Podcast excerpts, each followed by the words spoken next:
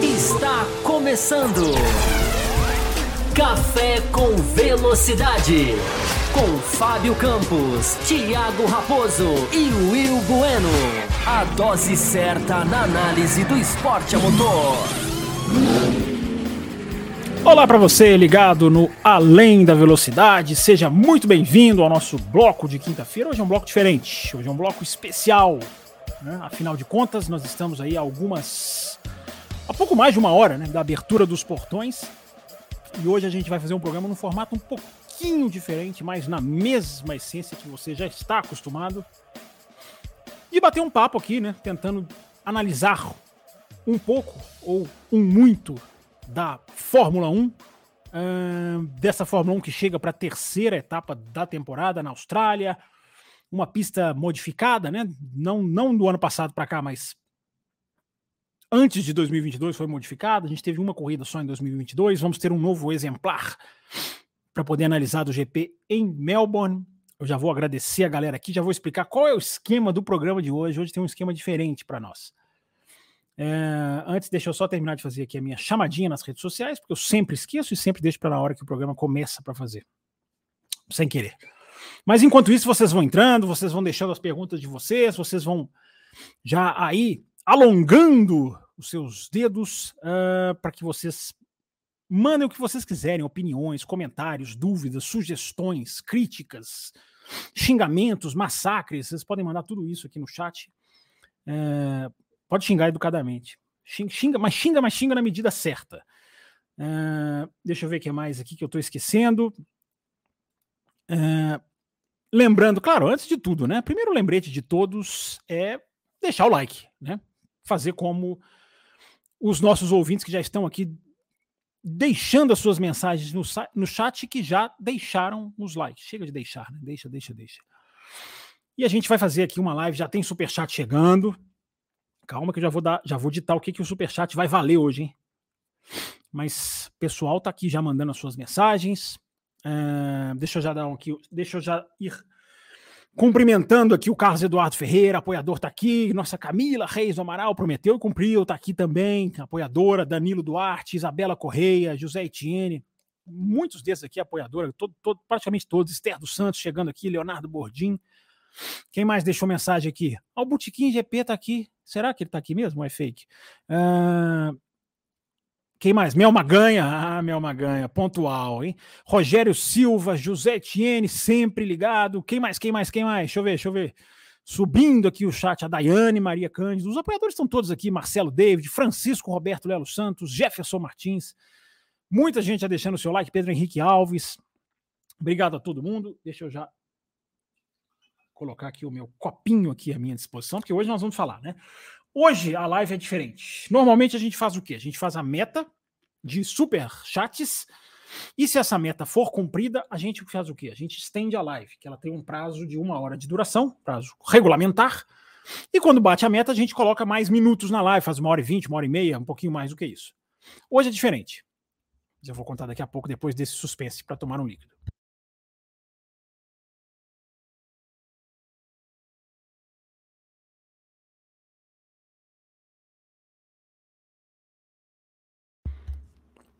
Hoje nós teremos uma live com uma hora, não vou dizer uma hora e meia, mas nós vamos ter uma live que vai até o início do treino livre. Isso já é definido independente do que acontecer. Nós vamos ter uma, nós vamos fazer uma live que vai até lá.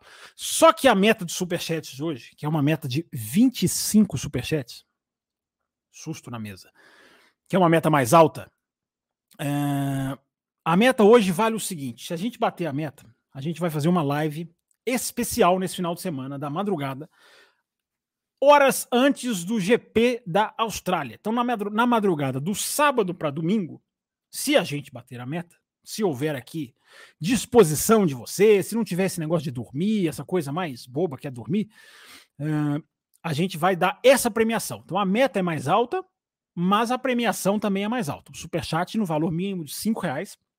Afinal de contas, nós temos aqui as nossas as nossas obrigações com a plataforma, por exemplo. A gente tem uma plataforma aqui que a gente utiliza que ainda nos limita em, em minutos, a gente precisa está sempre resguardado para não ter esse tipo de problema. Então está lançada a meta. Aliás, essa meta ela foi sugerida, se eu não me engano, pelo pelo apoiador. Vou até ver se eu pego o nome dele aqui, ó, que eu até tinha deixado anotado aqui. Peraí, quer ver? Só um instantinho. Deixa eu ver se eu acho aqui. Não, não, não, não printei, não. Mas é o Gabriel, foi o Gabriel, Gabriel Queiroz, que deixou essa mensagem lá no nosso grupo. Eu disse para ele, ok, tá aí a sugestão. E aceito a sugestão dele. E ele disse o seguinte: pode botar a meta que a gente bate. Então depois a gente vai conversar bem, né, seu Gabriel? Vamos ver se a gente vai bater mesmo a meta. Deixa eu ver aqui, eu já tenho um superchat contando para a meta aqui, ó. Ele já apareceu antes de eu dar aqui a. a antes de eu dar aqui a, a, a, ideia da promoção, ele já chegou. Já vou responder. Você pode mandar mensagem sempre também na hashtag Além da Velocidade. Se você está durante a semana, você lembrou de uma pergunta, você quer deixar aqui, não quer esquecer, não sabe se você vai poder estar tá ao vivo, você pode deixar uma mensagem na hashtag Além da Velocidade no Twitter. Gente, deixa eu fazer só um pequeno teste de microfone aqui. Só um instantinho. Acho que vocês não ouviram aqui as minhas últimas palavras, né? Acho que tá certo, então. Estou conseguindo manusear aqui de maneira correta. Uh, então você pode mandar mensagem durante a semana pra gente. Lembrando que o Café com Velocidade uh, tem lives nas segundas e nas quintas, sempre mergulhando no assunto Fórmula 1. E hoje, claro, o assunto é GP da Austrália. Tem muita coisa pra gente falar, né? Como chega essa Red Bull. E que Ferrari a gente vai assistir? Será que a Ferrari melhora nessa pista? Mercedes aí né? dois finais de semana, digamos, bem distintos. Essa Aston Martin é uma grande é uma grande surpresa dessa temporada. Vai deixando de ser surpresa, a gente vai se acostumando, mas nesse final de semana pinta ser uma das grandes forças, ou tão forte quanto foi nas primeiras corridas. É... Peraí, deixa eu só mexer no brilho aqui da tela, porque ficou escuro aqui para mim, não sei porquê. Essas coisas acontecem, né? Vamos lá, vamos começar aqui. Deixa eu trazer a pergunta. Tem uma pergunta só aqui no Além da Velocidade, na, na hashtag. Aliás, tem duas, tem duas, tem duas, tem três. Uma foi mandada há 34 segundos, né, seu Felipe Gonçalves? Tá certo, eu vou, eu vou fingir que não vi. É, mas vamos lá, na ordem cronológica, a primeira do André Pedro. Sempre sei falar o nome dele certinho. Ele mandou uma mensagem referente ao programa da segunda-feira. Ele disse que eu comentei sobre a NASCAR forçar de maneira artificial a disputa para que no final do campeonato quatro pilotos briguem pelo título. E ele pede para eu explicar como isso funciona. Eu explico rapidamente, é bem, é bem, é bem simples, embora, como eu digo, né, uma, é, uma, é, uma, é uma maneira de fazer automobilismo que eu acho bem, bem forçada. A NASCAR ela tem os playoffs, né, depois de um determinado número de corridas, 26, se eu não estou enganado, termina a temporada regular e entra a parte dos playoffs. Na parte dos playoffs entram, antes eram 12, depois aumentou para 16, enfim, entra um número par de pilotos e os pilotos vão sendo, quatro pilotos vão sendo eliminados a cada a cada fase. Você tem dentro dos playoffs você tem três eliminatórias, três corridas eliminam quatro, três corridas eliminam quatro, mais ou menos isso. O número pode ter mudado um pouquinho para lá e para cá. É, e é assim que eles fazem com que quatro pilotos cheguem na, na última corrida, porque eliminam quatro na primeira, no primeiro corte, depois mais quatro no primeiro corte, depois e até que a última corrida, o, o, o, o último corte é antes da última corrida. E o último corte sempre deixa necessariamente quatro pilotos. Então é uma maneira bem forçosa, eu acho bem artificial de você fabricar uma disputa pelo título. E, e, e te, estou em total desacordo com a NASCAR. Mas para quem não assiste, a NASCAR tem várias atrações. Eu já assisti a NASCAR há muitos anos. É um campeonato, para quem, quem gosta, é um campeonato bem, bem envolvente. A outra mensagem deixada aqui no Além da Velocidade no Twitter foi do The Goat with No Name. Olha que legal o, link, o, o nick do cidadão. É Nick que fala ainda? É, ainda, ainda usa Nick? Não, no meu tempo usava Nick. É, ó, Superchat chegando. Eu acho, que, eu acho que teremos live na madrugada neste final de semana. Live extra especial. Para quem tá chegando agora, essa é a meta. Daqui a pouquinho eu explico mais. Deixa eu adiantar a pergunta aqui do The Goat. Ele pergunta assim: Boa noite, Campos. Entre um pouco mais na análise sobre o acidente entre o Mark Marques e o Miguel Oliveira. Ele fala da MotoGP. Muita gente falando que o Marques é irresponsável e tudo mais. Mas ele explicou que o pneu dele não estava na temperatura ideal. e travou, por isso ele passou reto. Olha que curioso, né? Duas perguntas, raro isso, né? Nunca aconteceu. As duas primeiras perguntas não são sobre Fórmula 1. Mas rapidamente, é, eu acho que tem muito do, do, do, por ser o Mark, sim, o, o, o Gold. É, foi um erro crasso, claro que foi um erro bastante assintoso do Marques, né? Ele errou a freada de uma maneira muito brutal e acertou o corpo do Miguel Oliveira em cheio. Merece punição. Absurdo punir a, a, a indicação da punição que só o puniria na Argentina então ele, como não vai à Argentina porque machucou a mão nesse acidente, não pagaria a punição, isso é ridículo. A punição ela tem que ser paga independente da corrida. Não existe isso de só punir na corrida tal. É, então merece punição. Foi um erro bem, bem, bem, bem forte, mas os pilotos erram, cara. Os pilotos cometem erros de freada. Ah, o Mark Marques se espera mais dele? Sim, se espera mais dele, mas eu acho que há um certo massacre aí em cima do cara. Né? Tem que ser punido, tem que ser tem, tem, tem que se conversar. Ele foi vaiadíssimo, né? Porque ele derrubou um piloto português em plena corrida de Portugal, em pleno GP de Portugal. Então, é, é claro que merece punição, mas é, não acho também que seja. Eu acho que é importante os pilotos terem uma certa repreensão, uma certa represália, porque um erro de atraso da freada assim tão assintoso pode ser muito perigoso, não só para eles, como para os seus concorrentes, para os seus rivais. Mas, no entanto, é, eu não acho que é motivo assim para você falar que é uma coisa absurda, que o cara precisa ser expulso da MotoGP. Talvez se tirasse o cara de uma corrida, eu não eu não eu não estranhasse tanto. É, peraí, gente, só um minutinho, só um instantinho.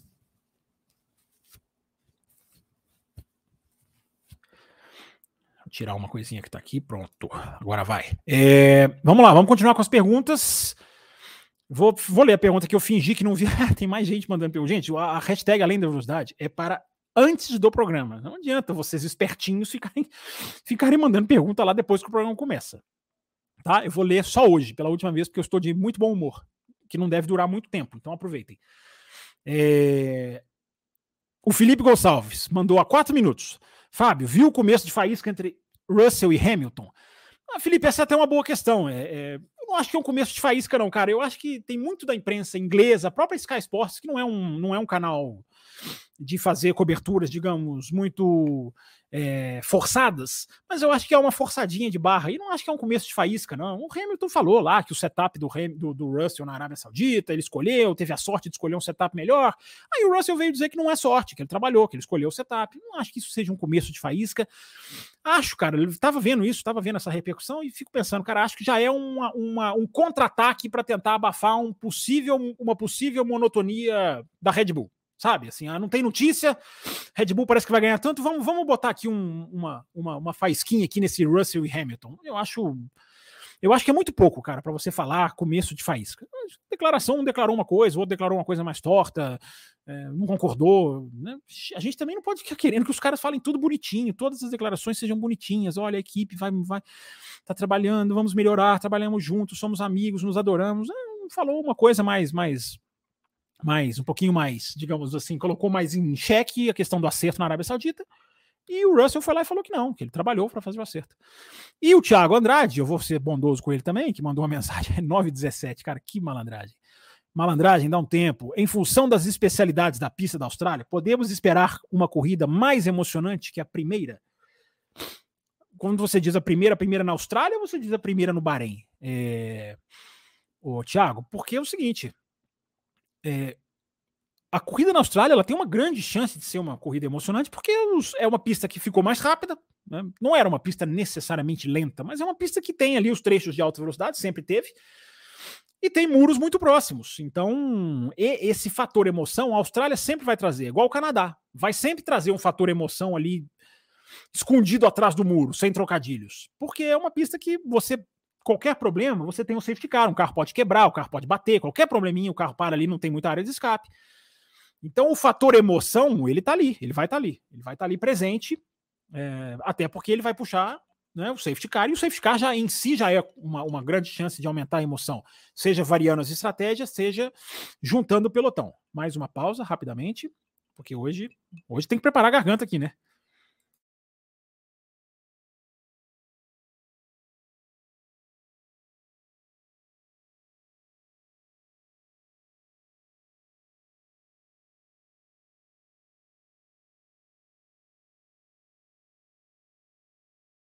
Alô, alô, não, me enrolei aqui, fui fechar, me enrolei para abrir. Gente, tá chegando vários superchats, deixa eu contar quantos a gente já tem. Lembrando, para quem chegou agora, para quem tá chegando, a meta hoje é 20, é 25, né, que eu falei, 25 superchats, valor mínimo de 5 reais. E se essa meta for batida, a gente já teve esse volume de superchat em outras ocasiões. Se a meta for batida, o presente é uma live extra no sábado de madrugada, colado com a corrida, tá? Colado com o GP da Austrália. O GP da Austrália começa às duas da manhã, não é isso? Fui conferir antes de lançar a promoção. E. E aí a gente vai fazer uma live extra, uma live no meio do final de semana, uma live pré-corrida e a gente vai analisar os treinos de sexta-feira nessa live, quinta no Brasil, né? A gente vai analisar o qualifying, a gente vai analisar os dados técnicos que a gente vai apurar para colocar nessa corrida, que pode ser um fator nessa corrida. Então vai ser uma live com conteúdo diferente, mas ela só vai acontecer se vocês quiserem, porque aqui no café vocês ditam o que a gente entrega. Que bonito isso, né? É, deixa eu começar com superchats. E os superchats chegaram, inclusive a gente tem superchat hoje mandado por Pix, pela nossa apoiadora Camila Reis do Amaral. Ela mandou superchat via Pix. Eu vou até abrir aqui numa, numa, num formato diferente. É, a Camila, ela manda que não dá para colocar na tela, mas eu vou acabar dando um jeito depois de colocar na tela esses superchats via Pix. Ela pergunta aqui, ó, nessas duas corridas, tirando os pilotos fora de posição, entre aspas, como Leclerc e Max, não houve muitas ultrapassagens, disse aqui a Camila. É, tanto que a FIA é, confirmou, uh, continuou, desculpa, com as quatro zonas de DRS para a Austrália. Podemos dizer que o regulamento do novo carro pode não cumprir o que prometeu, pois se tem pilotos reclamando da turbulência e, e também é, é, essas quebras de peças, podemos dizer que os pilotos não vão mais andar no limite, evitando, por exemplo, atacar as zebras? Então tá aqui, boa pergunta, duas perguntas em uma, ótima colocação aqui da nossa apoiadora Camila. É, eu acho que são duas coisas diferentes, Camila. Primeiro, a questão do carro. A questão das quatro zonas de DRS, ela não é uma reação à Arábia Saudita e Bahrein. As quatro zonas de DRS já eram, já foram implementadas no ano passado, antes do, do final de semana começar, e depois do final de semana houve ali discussão por causa do porpoising, na entrada das curvas 9 e 10, né, que são curvas bem é, digamos assim, rápidas, né? Ficaram sendo. É aquela chicane que sempre tem agora, elas mudaram de número, mas elas não, não mudaram de, de digamos assim, de, de layout. É, então, é, são coisas diferentes. Eu acho que a questão do, das quatro zonas de DRS já é uma coisa que a FIA fez na Austrália no ano passado. Ela agora vai, ela agora vai bancar. Ela voltou para três depois que o final de semana começou, pela questão do porpoise. Teve lá uma reunião com os pilotos. O Alonso falou bastante, ele foi o que mais falou para tirar.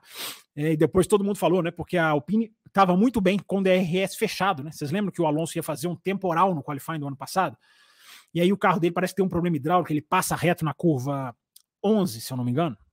Pois é, então, muita gente gritou ali o jogo de bastidores do Alonso que acabou dando certo e eles tiraram as zonas de DRS. Ah, eles tiraram uma zona, reduziram uma zona de DRS no ano passado, caiu de 4 para 3.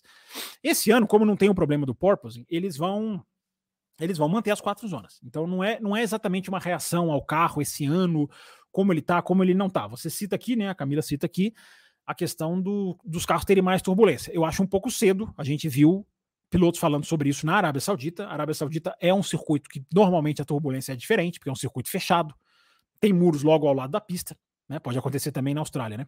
Mas na Arábia Saudita é mais ainda, porque é mais, a velocidade é mais alta ainda. Né? A Arábia Saudita só não tem velocidade média mais alta do que Monza. Então é, convém esperar, mas isso é uma tendência da Fórmula 1. Né? As equipes, você lança um novo regulamento, reduzindo a questão do downforce. As equipes vão ganhando downforce à medida que elas vão mexendo no carro. Elas vão buscando mais downforce. É o objetivo delas para serem rápidas, para ficarem mais rápidas. É uma consequência do ganho de tempo das equipes. Ganhar downforce, ganhar tempo. Então, é, isso cabe à FIA correr atrás. A FIA tem que correr atrás disso. A FIA tem que estar tá sempre mudando o regulamento. Ela tem que estar tá sempre. É um jogo de gato e rato mesmo, por mais clichê que isso possa aparecer. É, a FIA tem que estar tá sempre correndo atrás.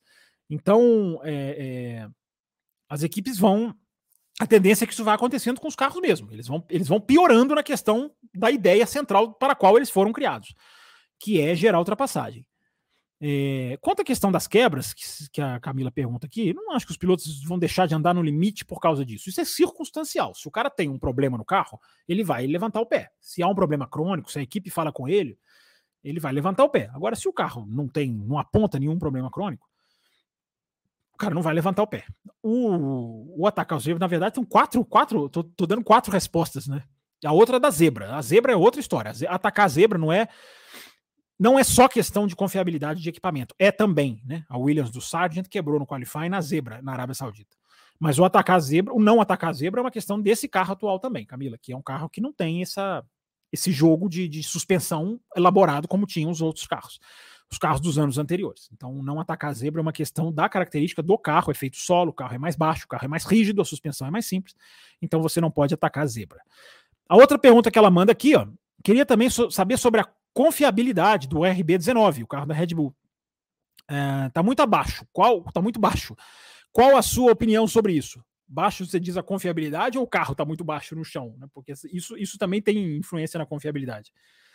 É, eu acho que essa é uma das grandes questões, Camila. É uma boa pergunta. Eu acho que essa é uma das grandes questões para o Grande Prêmio da Austrália, que começa daqui a pouco, né?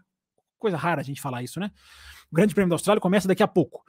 É, isso é uma questão que a gente vai observar. É, é, esse é um ponto de interrogação.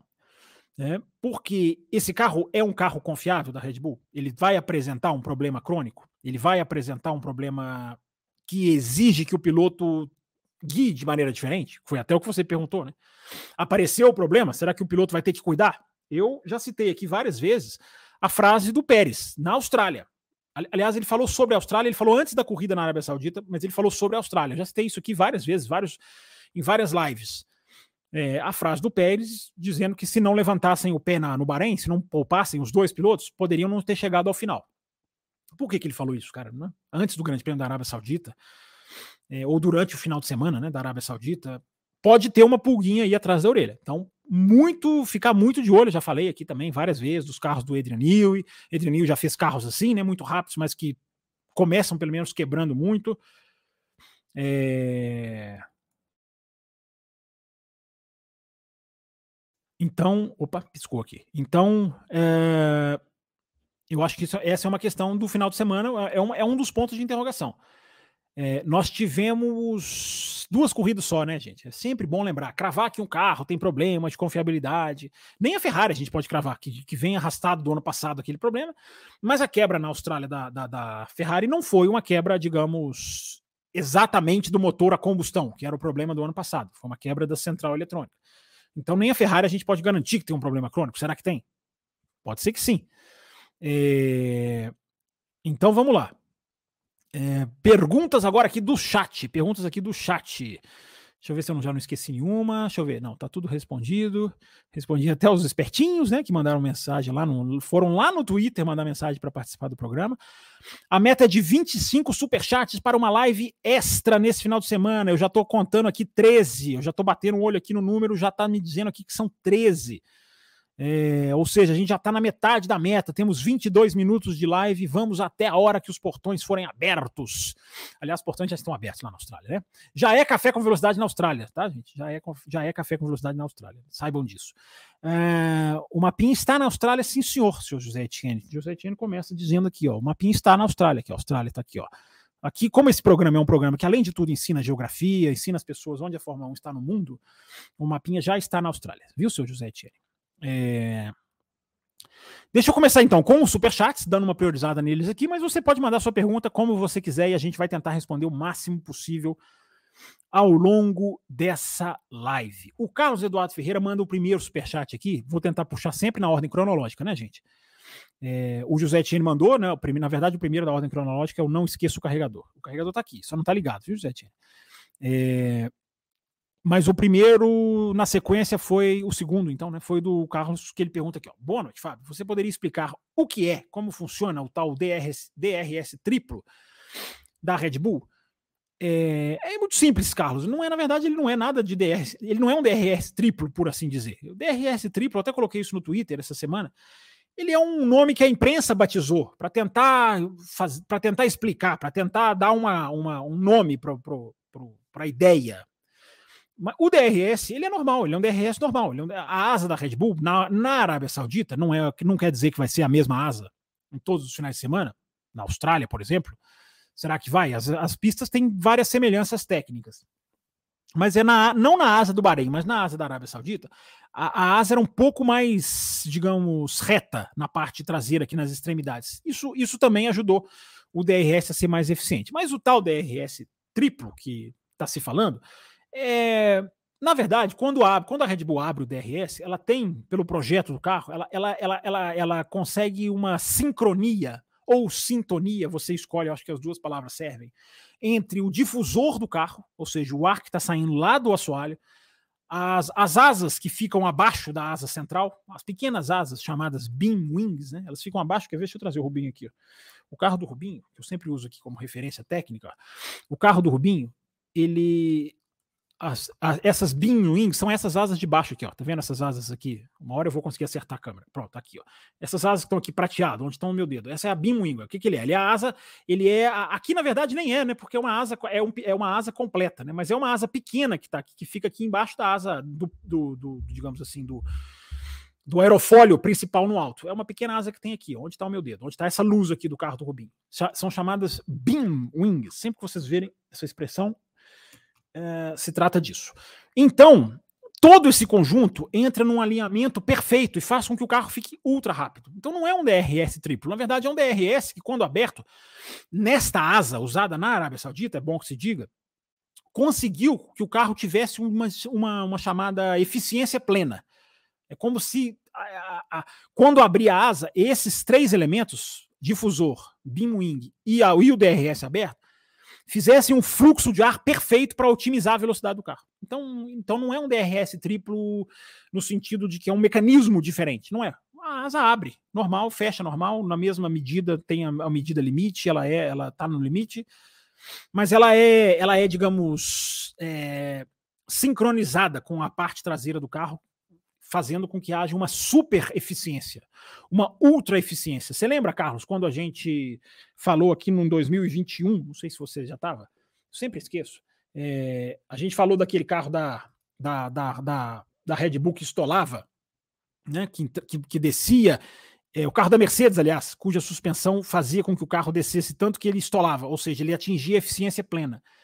É, não é exatamente a mesma coisa mas é, é uma eficiência plena. É quando ele é, é, é a, a, a, traseira do carro entra numa, digamos, numa, numa, numa otimização perfeita do fluxo de ar. Espero que eu tenha conseguido explicar. Se eu não tiver explicado nada direito, vocês mandam aqui, me repreendam e eu tento, eu tento piorar mais ainda. É, vamos lá, superchats primeiro, superchats primeiro. É, mas é até o final. Até, não, até o final, não, Will Bueno. Até, até o começo do treino livre. Durante o treino livre, vou ficar aqui. Vocês querem? Oh, 50 superchats, então eu fico, vai. É, vamos lá, vamos, vamos lá, vamos lá. José Etienne, bora lá bater a meta. Ele já mandou o dele aqui que contou, tá contando o seu superchat. Obrigado, Etienne. O Lucas A diz aqui, ó, adquiriu quantas latinhas de Red Bull para deliciar-se com o vindouro Granchelém do Checo Pérez? O Lucas A, que é o nome dele, tá aqui dizendo que o Pérez vai ganhar. Hum, será que o Pérez vai ganhar? O que, vocês acham? É, esse final de semana é o final de semana um dos mais importantes da carreira do Pérez. Pegando aqui a brincadeira e falando sério, do, a mensagem do Lucas, é um dos finais de semana mais importantes da carreira do Pérez. Vocês não tenham dúvida disso. É, é uma hora que o cara tem que se impor ali para mostrar que pode arranhar o Verstappen numa disputa de título mundial. Eu estou dizendo que isso vai acontecer? Não. Eu aposto? Eu não aposto. Há uma distância muito grande de talento entre, entre esses dois. Mas, né, uma coisa é você não acreditar, outra coisa é fazer o que muita gente está desfazendo aí na internet, que você não pode nem elogiar o Pérez, já acabou. É, vamos assistir primeiro, né? O Verstappen é muito melhor do que o Pérez, mas a gente falou sobre isso aqui na segunda-feira. Quando um carro é dominante, a matemática muda. É... Então não vai precisar dobrar a meta, diz aqui a Joana. É capaz que eu dobro, hein, Joana? Capaz que eu dobro. Obrigado pelo seu superchat, tá contando aqui também. Vocês querem super live na madrugada, né? Dormia para os fracos, né, pessoal? Vamos, galera, diz aqui o Venâncio Delgado. Fazer a melhor volta e bater a meta. Lembrando, a meta hoje vale uma live extra durante o final de semana, antes da corrida, do sábado para domingo. Atenção, não é, não é da sexta para o sábado. É do sábado para o domingo. É, o José Etienne pergunta aqui: soube se a Red Bull continua com os problemas? José Etienne, eu só posso saber isso assistindo. eu só posso ver isso, nós só podemos ver isso na hora que a Red Bull for para a pista. Há uma entrevista do Verstappen em que ele diz que, que, que pediu para a equipe investigar o tal barulho, né, que ele ouviu no final do Grande Prêmio da Arábia Saudita e que a equipe não encontrou nada. O próprio Verstappen falou isso. Então, fica sempre aquela dúvida, né? Tinha mesmo. E tem aquilo, né, gente? Às vezes o piloto ele acha que ele tá ouvindo, né, cara? Ele acha que ele tá ouvindo. Quem nunca num carro, num outro com outro equipamento que você fica ali, será que isso aqui tá funcionando? Você acaba ouvindo coisas que não acontecem, né? Pode até ter sido isso, mas enfim. Não foi detectado nenhum problema na, na Red Bull, ali naquela parte, né, de, de, de almocinética, de, de diferencial, aquela parte traseira ali onde deu o problema. Drive shaft, né, em inglês. Mas vamos ver. É o, como eu estava respondendo aqui, a outra pergunta é o grande ponto de interrogação, um dos grandes pontos de interrogação do final de semana. Mais um superchat, vamos com eles primeiro. Do Carlos Eduardo, tá aqui, ó, ajudando a nossa live sempre. Vicky o Sargent foi vice-campeão da Fórmula 3, somente três pontos atrás do Piastri. Nas duas primeiras corridas, gostei muito do desempenho dele. Será que mantendo este desempenho ele pode ter oportunidade em equipes mais à frente? Olha, Carlos, é, eu acho que duas corridas é muito pouco. O Sargent foi bem. É, o Sargent está. Tá, não está sentindo a pressão. O Sargent já pode dizer que ele começou muito melhor do que o Latifi, né? Claro. Mas é pouco, né? São pouco, pouco, é pouco, é pouco, são poucos elementos que a gente tem para poder dizer que já é um cara, um talento. Calma, né? Calma. Não é, ele não fez nenhuma super corrida. É, peraí só um minutinho, gente.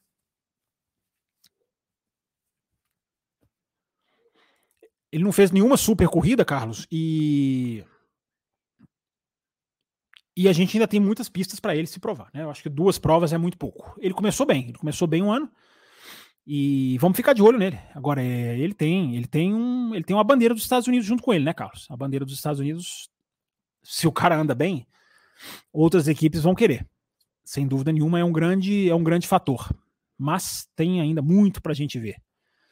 O José Etienne manda mais um aqui. Max fez a volta mais rápida pensando em possível abandono no futuro.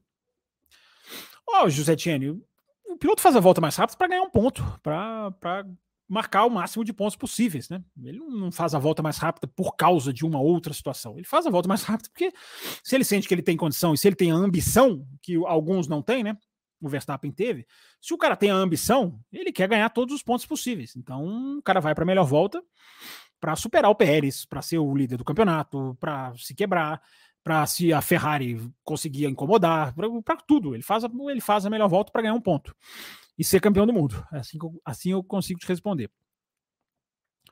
O André Brolo está aqui com a gente, grande André, Bo, André Brolo, é, apoiador do nosso canal, apoiador lá do Botequim também, se eu não estou enganado, um dos mais fiéis lá. Você acha que a Mercedes volta e a Ferrari? É, pô, pergunta de um milhão de dólares, né, André? É, eu acho que a Mercedes é, não existe solução a curto prazo para a Mercedes. Né? A Mercedes é até um corte aqui do nosso canal, um trecho de uma live que a gente falou, né? De que a, a Mercedes ela pode ficar muito, muito tempo mesmo sem brigar por vitória, muito tempo mesmo. Mas pode ser sim, pode ser que não. Ela pode voltar mais rápido, mas não há solução a curto prazo para a Mercedes. Por quê? Porque não há como, gente. Isso é muito importante frisar. A gente já esbarrou um pouquinho nisso aqui, mas é sempre bom. É, é sempre bom deixar claro. A Mercedes não, não pode trocar o carro durante a temporada. Não há orçamento que permita fazer isso. Não existe outro chassi para ela usar. Não existe, ela não tem como ela usar outro chassi. Então, ela ela vai evoluir o carro, o carro vai mudar, o carro já começa a mudar em Imola, né? Já vai ter mudança visual. A Mercedes, antes da temporada começar, a Mercedes já falava que o sidepod já ficaria diferente. Enfim, tudo isso. É... A Mercedes vai mudar. Ela vai dar passos numa direção. Mas ela não consegue mudar de uma hora para outra. Eu já dou esse ano da Mercedes como, como, não vou dizer jogado fora, mas é um ano que título, né? Quem vai, quem pega a Red Bull? Né? Quem vai pegar a Red Bull? Essa é a grande pergunta. E a Mercedes, por ela estar mudando as coisas no meio do, do ano, no meio do campeonato, no meio do jogo, né? trocar o famoso trocar o pneu com o carro andando, é, como a Mercedes está passando por isso, eu não espero, eu não espero que a Mercedes que a Mercedes consiga mudar a curto prazo, não. É, porque eu repito, ela não consegue mudar o chassi, que seria o principal para ela fazer. Mas uh, uma, digamos, um remodelamento da aerodinâmica, ela vai conseguindo fazer. Ela vai conseguindo fazer. Peraí, gente, só um momentinho.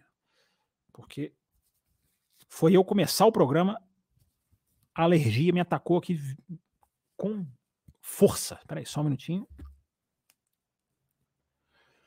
Tava ótimo antes de começar o programa. Agora eu tô aqui com uma vontade de espirrar, mas não espirrarei. Serei forte. É, então, André, continuando na Mercedes, é, parte do processo que a Mercedes precisa passar nesse processo de recuperação é entender o que aconteceu de errado. Isso é uma coisa vital que a gente tem que analisar sobre a Mercedes. Não é simplesmente, ah, vai melhorar o carro. É, a gente tem que aprofundar, a gente tem que ir além, né? Essa, é, esse é o nome do programa, esse é o objetivo do programa. Então a Mercedes, ela precisa. É, ela precisa entender aonde que ela errou e por que ela errou. Porque no final das contas, eu já falei sobre isso aqui, a Mercedes é, fez, digamos assim, testes no computador do modelo da Red Bull. Ela fez. Isso é até admitido por, por integrantes da equipe. Mas ela não viu vantagem. Ela não viu. Ela rodou, dizem até que ela rodou no, no, no túnel de vento. Foi lá, produziu um carro em escala menor e, e botou no túnel de vento. Mas ela não, ela não achou ganhos. Então tem alguma coisa muito errada. Porque não é exatamente que ela tem que fazer um modelo da Red Bull e achar ganhos. Uh, cada uma trabalha o projeto de um jeito. E o segredo dos carros a gente não vê. Isso a gente tem que lembrar nessas análises desse ano. O segredo dos carros, esse ano e o ano passado. O segredo do sucesso, a gente não vê, porque está debaixo do carro. Então não quer dizer que a Mercedes tinha que testar o modelo Red Bull e ver, e ver ganhos. Só que ela não. Só que ela. Os testes que ela fez apontam para ela que o, o, o, caminho dela era o mais certo. Por isso que ela apostou no modelo de continuidade de 2022 para 23. Esse é o grande problema, André Brolo. Esse é o grande problema. Porque além do carro, da atualização, do chassi, da, do, do, do, do, do sidepod, de tudo isso que eu falei, antes disso tudo ela precisa entender ela precisa entender, essa é a palavra. Por quê que ela está tão atrasada em relação a demais? Por que, que ela foi para aquele caminho achando que é certo e, e ele pode não ser? É...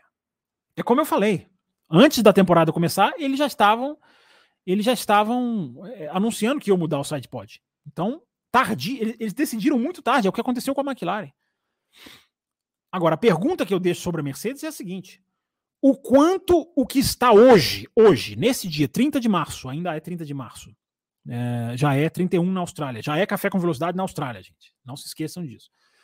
Mas o quanto o carro que ela está trabalhando hoje nos seus computadores e no seu túnel de vento, é, o quanto esse projeto é sólido, baseado em parâmetros científicos, ou o quanto esse projeto é vamos por esse caminho ver no que dá. Vamos mudar por mudar. Por isso que eu digo que a Mercedes pode ficar muito tempo aonde ela está. Ou pode até piorar. Nada é tão ruim que não possa piorar. É... Essa é a grande questão. Então, eu acho, se eu acho que a Mercedes volta, o André, ela volta. Quando? Que horas ela volta? Não tem um filme com esse nome? E a Ferrari? Aí lá vamos nós de novo. A Ferrari é outro problema, mas a Ferrari é um problema muito sério. Porque a Ferrari, é, qual é a questão da Ferrari? A Ferrari, para mim, ela precisa é, é, mostrar alguma evolução antes de mais nada. Alguma. A Ferrari precisa quase que desesperadamente demonstrar evolução. Porque a equipe só desce. Porque a Ferrari vai só descendo. Ela foi lá, fez o carro de 2022. Ok, projetou um carro que parecia muito bom, embora a Red Bull começou o ano passado muito mais pesada. Tirar peso foi o que mudou o jogo para a Red Bull. Acima de tudo. Mas desde que lançou o carro no Grande Prêmio do Bahrein do ano passado, que a Ferrari ganhou, a Ferrari vai só descendo. Há muitos anos a Ferrari vai só descendo. Ela tem um ou outro lapso de fazer um bom carro, de fez um bom motor em 2019, depois foi punido, né, porque o motor estava fora do regulamento. Ela vai só descendo. Então a Ferrari precisa, ela precisa subir um degrau, porque ela só está descendo o degrau. Então, antes da Ferrari chegar ou não na Red Bull, o André Brolo, eu disse tudo que a Mercedes tem que passar antes dela, antes dela voltar, como você escreve, antes da Ferrari voltar, a Ferrari precisa pelo menos dar um sinal de vida para as pessoas. Gente, olha aqui, ó, nós estamos caminhando numa direção, pode demorar, a gente pode cometer os nossos erros, o Vasser pode levar muito tempo para fazer o que ele precisa, É... Porque a direção que a Ferrari vai é uma direção de encolhimento. Encolhimento, essa é a palavra. Essa é a palavra. É... E já tem muito tempo isso. Então a Ferrari ela precisa pelo menos apontar a seta para cima. Essa é uma expressão que eu costumo sempre usar. E eu acho que vale muito bem nesse caso da Ferrari. Ela precisa mostrar, ela precisa apontar a seta para cima, pelo menos um pouco, porque a seta só tá para baixo. É só é só piora, é só decepção, é só erro, é só passo para trás. E a situação da Ferrari hoje é uma situação muito preocupante, porque triturar pneu no Bahrein é uma coisa. É uma pista que faz isso, é uma pista que induz isso. Né? Mesmo depois de três dias de pré-temporada completos, né? Triturar pneu no Bahrein é uma coisa. Você triturar pneu na Arábia Saudita é muito mais grave. É muito grave. Algo de muito preocupante. Ah, foi só com pneu branco? Não foi com pneu vermelho? Ok, mas aconteceu.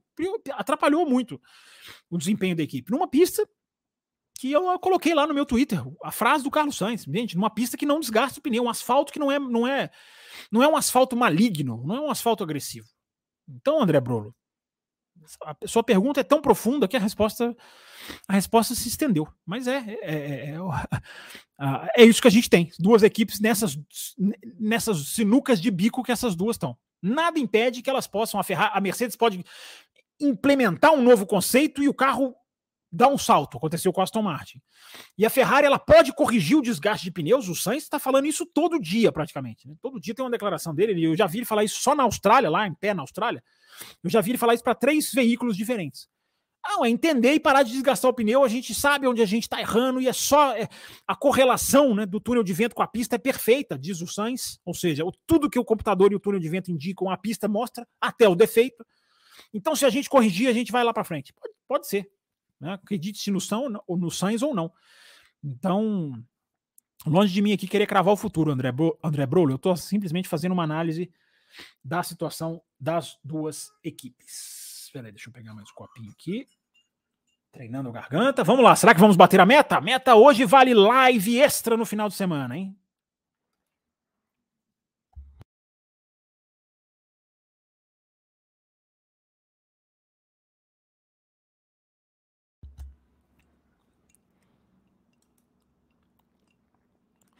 Meu Deus, a alergia chegou de com força. Foi só eu apertar play aqui no, no, no programa. Começou a coçar o nariz. É, Carlos Eduardo Ferreira, deixa, deixa, eu ver. Não, peraí, o último foi do André Brolo. Eu tô passando superchats primeiro.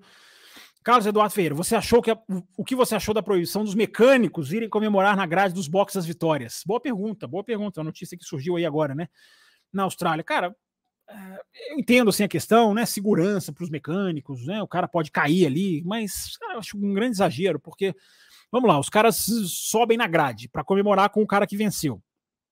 Essa grade, ela tá ali. Por que, que essa grade existe? Essa grade existe porque o objetivo dela é proteger um carro de, subir, voar e passar por ali. Ela tem, ela tem uma estrutura de exigi, uma exigência estrutural de segurar um carro de Fórmula 1. Essa grade pode segurar os mecânicos. Essa grade não pode, ela não vai ceder porque os mecânicos estão lá fazendo peso em cima dela. Então, no final das contas, o Carlos Eduardo, eu acho até que atinge uma coisa que é muito uma das coisas bonitas do automobilismo. Né? É uma das cenas legais, é uma das cenas marcantes, é uma das cenas históricas. Sabe, é um momento tradicional, é um momento que vem de muitos anos atrás. Ah, tem que manter tradicional, apesar da segurança, tem que manter só porque é tradição? É, não, não necessariamente, não é por causa disso. Mas é o que eu acabei de falar, não, não, não, não implica riscos. É, não, não, vejo esse, esse, risco total de, de, de, da, da grade ceder, os mecânicos caírem, desabarem ali. Eu não vejo isso. Não vejo isso. Então, é, eu acho que ah, poderia se fazer alguma outra coisa, sabe? Ah, um mecânico não pode ficar um em cima do outro, fica um do lado a lado, sei lá, você pode botar, quer botar uma regra para isso? Bota. Uma chatice, mas bota. Agora, proibir, cara, eu acho que foi meio. É, sabe, eu não vejo. Acho que aquilo ali, aquela grade tem que aguentar coisa muito pior do que mecânico em cima dela. Acho um exagero e tira uma coisa legal do automobilismo que é o mecânico ali, cara. O cara vai ali, né, receber o seu piloto, né, cara? É um momento, o mecânico vai ali abraçar o piloto simbolicamente, né, cara? Vamos ali comemorar se cruzou a linha de chegada. E nem é pelo cara que ganhou, não. Às vezes o cara chega no pontua lá, o Williams pontua, uma Haas faz uma grande corrida, uma, uma Alfa Romeo. É um momento que os mecânicos podem ir ali comemorar, independente da posição que o carro chega, né? Então, é, acho que foi bem, acho bem, acho bem questionável essa, essa, essa proibição. Por mais que você tenha que ficar de olho ali, né? Uma coisa que pode acontecer, uma chance que pode acontecer.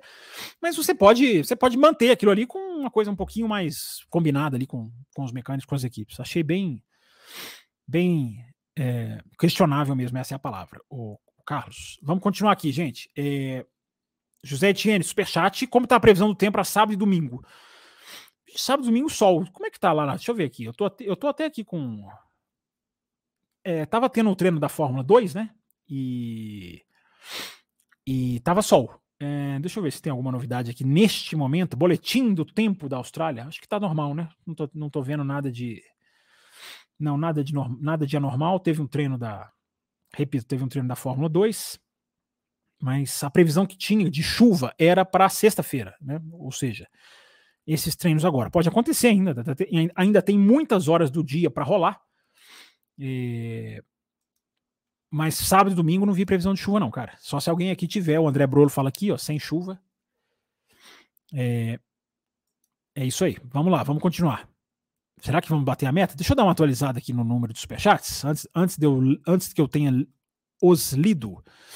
É, o Botequim GP fez superchat, gente. Espera aí, eu vou desmaiar. É, deixa eu só marcar aqui certinho, só para eu pegar o número. Porque já temos 45 minutos, né? Já temos 45 minutos, embora como anunciado, a live vai até o começo do treino. É... Ih, não, tá, tá, tá, tá cliquei aqui para ver a luzinha piscando, tá piscando a luzinha. Vamos bater a meta, sim, vamos bater. Estamos chegando já. Tem superchat dizendo que já bateu. Eu tô só fazendo a conferência aqui. É... gente, gente mandando superchat assim, um atrás do outro. É... Vai ter live, gente, vai ter live extra. É... Daqui a pouco eu dou o número certinho dos superchats. Mas só de bater o olho aqui eu já tô, já tô, já tô visualizando uma meta, uma meta, uma meta bem encaminhada. Então deixa eu continuar lendo aqui, né? Vamos lá, vamos manter aqui as, as perguntas e respostas, vamos continuar analisando a Fórmula 1 chegando na Austrália, chegando em Melbourne. O último que eu li aqui foi do do do Carlos Ferreira, da proibição né, dos, dos, dos, mecânicos comemorarem, previsão do tempo do José Etienne já ali também. Mais um do José Etienne, que é o McLaren mexendo na equipe toda hora, não atrapalha uma continuidade de projeto? Depende do que você chama de toda hora, José Etienne. Acho que é toda hora, não, cara. Acho que a McLaren é, mudou, trouxe o James Key lá em 2019. O André Seidel saiu, não foi por causa da, da, Não foi a McLaren que mandou o André Seidel sair. O André Seidel saiu porque a Sauber chamou, a Audi, né? Melhor dizendo, chamou, convidou, ofereceu lá um cargo de CEO, o cara foi embora.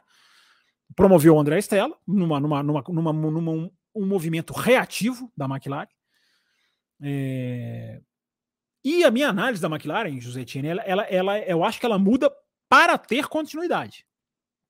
Porque o que, que acontece com a McLaren? Achar que a McLaren mudou por causa dessas duas corridas, na minha opinião, é um enorme um equívoco. Porque não é. Porque o David Sanches já saiu da Ferrari especulado na McLaren. Jornalistas já diziam que era McLaren. Jornalistas bem informados. Uh, ingleses. Uh, isso, foi, isso, isso foi antes das duas corridas acontecerem. Então, Uh, o que, que, o que, que acontece na McLaren? Eu já meio que falei sobre isso aqui, acho que na semana passada. A McLaren entrou 2022 com muita expectativa, novo carro, novas regras. O carro não foi bem. Hum, acontece. Vamos ver o que, que a gente consegue fazer. Evolui. O carro até evoluiu bem durante o ano. Resolveu aqueles problemas de freio. Aí veio a diretiva, a nova diretiva, não, a nova regra para 2023, que muda a. aumenta a, a altura do assoalho, da extremidade do assoalho, aumenta a garganta lá do, do difusor, o túnel lá embaixo do carro. Isso é uma mudança grave de projeto, forte de projeto. Nós falamos isso aqui desde o ano passado. Parece 15 milímetros, parece pouca coisa, mas era importante. As equipes conseguem se virar, a McLaren não consegue se virar. A McLaren se vê perdida por essa mudança e tem que refazer, recomeçar o conceito do carro dela. Ou seja, ela já lança o carro dizendo: não vai ser esse carro, nós estamos atrasados. Nosso carro mesmo vem o Azerbaijão, ou Imola, enfim, vem ali, por ali, nessas duas corridas. Então, na hora que o Zac Brown vê esses dois erros, o de 2022, começar 2022 mal, e não ler a mudança para 2023 da maneira correta, aí ele toma uma atitude. Mas isso é lá atrás. As trocas que estão acontecendo agora, elas estão acontecendo agora na imprensa. Eu estava lendo um jornalista falar, o James Key, que saiu, ele já não foi no lançamento do carro da McLaren, segundo esse jornalista relata. É, então, então, é, agora a gente está tá vendo agora uma coisa que já começou um pouquinho mais de tempo. Por que, José Etienne? Qual é a visão da McLaren, no meu entender? É, eu estou fazendo um túnel de vento moderno, eu estou fazendo um, um, um, um, novo simulador. Uh, se, com, se, se com as ferramentas que eu tenho, com, os, com as pessoas que eu tenho hoje, eu não estou conseguindo extrair das ferramentas que eu tenho, quando eu tiver a ferramenta perfeita, o, o hardware, como eles dizem, né? É, equipamentos perfeitos que eu preciso, eu também preciso ter o material humano funcionando perfeitamente. Senão eu não aproveito a estrutura que eu estou chegando, que eu estou lançando. E, essa, e esse raciocínio faz total sentido. Faz total sentido. Se eu não estou tirando o máximo agora, que, por que, que eu vou acreditar que eu vou tirar o máximo quando eu tiver o túnel de vento perfeito, o, o simulador perfeito? Então eu vou trocar agora. A hora de trocar é agora. Para na hora que esses equipamentos estiverem funcionando, estiverem implementados, você tem uma equipe mais, mais em casa. Agora, nada disso apaga que a McLaren errou. Errou no projeto de 2022. Ponto. Errou na é, esse erro de ser pega desprevenida na mudança do regulamento do ano passado para esse. E também tem um outro erro, né, que eu já citei aqui até o ano passado. É, a McLaren reduziu demais o seu pessoal por conta do limite de orçamento. Ela mandou muita gente embora. E o André Seidel falou: nós não precisávamos ter mandado tanta gente embora. Então ela foi segura demais, ela foi conservadora demais. Ela mandou mais gente embora do que ela precisava. Então ela teve que o quê? Recontratar. E aí, né, amigo? Você não manda um monte de gente embora e recontrata um monte de gente é, sem sentir isso, né? Sem sentir uma, uma, uma, uma pancada nisso aí. Então, esse é o caminho da McLaren hoje, André, o André não, o José Etienne. Obrigado pela sua pergunta. Pessoal mandando, pessoal chegando, superchats primeiro, mas depois eu vou atender também os não superchats, né? Vou tentar, né? É, o Carlos Eduardo pergunta: você vê alguma chance da Pirelli não renovar com a Fórmula 1? Muita chance, muita chance. A partir do momento em que a Fórmula 1 abre o seu período de, de, digamos, concorrência, ela abre inscrição para novos fornecedores, automaticamente pode ser ou a Pirelli já falando que não quer, ou a Fórmula 1 insatisfeita com a Pirelli, o que eu não acredito. Né? Defeitos podem ser apontados e devem ser apontados da Pirelli, mas em linhas gerais ela faz tudo que a FIA manda. Tudo que a FIA mandou, ela seguiu. Né? É, então não sei se eles estariam insatisfeitos com a Pirelli. Mas aí também entra uma questão comercial, né, cara? Eles podem estar querendo mais dinheiro, uma, equipe, uma fornecedora de pneus que paga muito mais.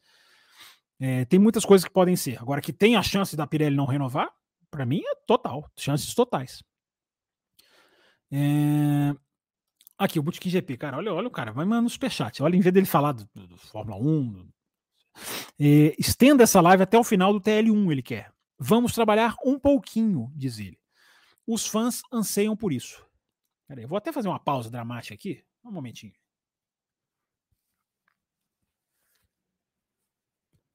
Meu Deus, essa alergia. É...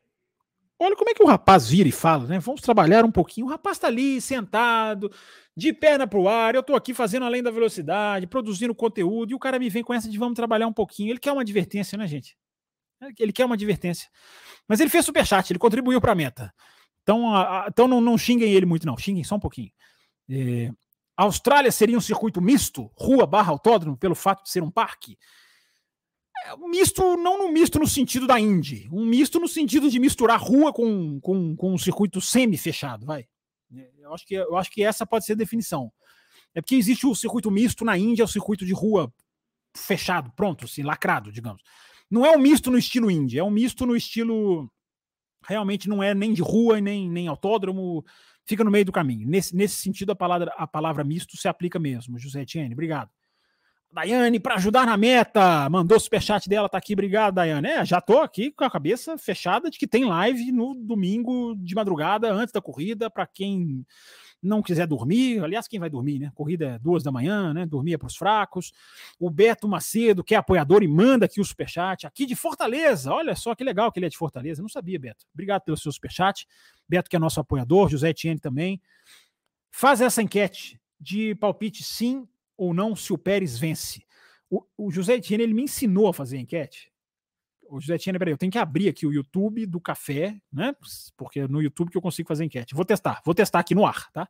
Vou bater a cabeça aqui ao vivo para passar vergonha para te atender, José Etienne. Tá abrindo aqui.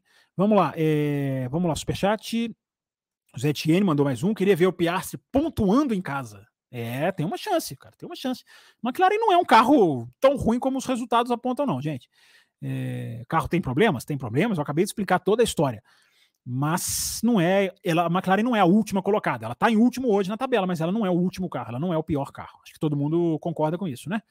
O César Caseiro manda aqui, ó, conte a sua opinião sobre a polêmica requentada de cancelar Singapura. Aproveite e faça um resumo do que foi a temporada é, 2008.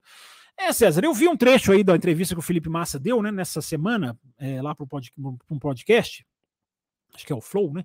É, eu vi, eu vi um corte e cliquei, eu vi o que ele falou. É, é, eu acho o seguinte, César, eu acho assim, eu acho que é, essa, essa história envolve, digamos assim, uma certa uma certa paixão, né, por ser um brasileiro envolvido, por ser um por ser uma sessão, na verdade tem dois brasileiros envolvidos nessa história, né? É, então é, é, é, um pouco complicado você pedir para as pessoas raciocinarem com uma, certa, com uma certa parcimônia. Muita gente não quer raciocinar e não adianta nem discutir. Mas se pediu a minha opinião, eu vou dar a minha opinião. É, cancelar a corrida, cara, é uma hipótese absurda. Totalmente absurda. Não tem nada a ver. Não existe isso na regra. Tá? É porque o Felipe Massa fala da regra. Felipe, na minha opinião, o Felipe Massa fala da regra lá do virou o ano, não mexe no resultado. Não tem nada de uma regra de cancelar o Grande Prêmio. Não existe isso, cara. E as pessoas vêm falar lá no Twitter, tá na regra, tinha que cumprir a regra. Eu, eu só respondo para todos, eu respondo para todos assim, me mostra a regra. Olha lá, procurei. É, não tem na regra, cara, cancelar o Grande Prêmio. Não tem que cancelar o Grande Prêmio. Você não pode dar uma equipe, a Renault no caso, uh, o poder de cancelar um Grande Prêmio, por mais sujeira que essa equipe tenha feito. Se uma equipe amanhã fizer uma sujeira pior do que a Renault, ela não pode cancelar o Grande Prêmio. Ela tem que ser a cancelada, para usar uma expressão bem dos dias atuais, César. Né, você, você cancela a equipe, o resultado da equipe, o piloto da equipe, o ano da equipe. Você tira a equipe dos anos, do ano seguinte, você, você, fa, você faz inúmeras punições bem maiores do que o que a, a, a, a Renault recebeu. Mas você não cancela a corrida. Então, cancelar a corrida, na minha opinião, é assim, o argumento dos torcedores que ficaram frustrados, tadinho, porque o Brasil sempre é o país injustiçado. O Brasil sempre tem que ser o maltratadinho, o cão vira-lata da Fórmula 1.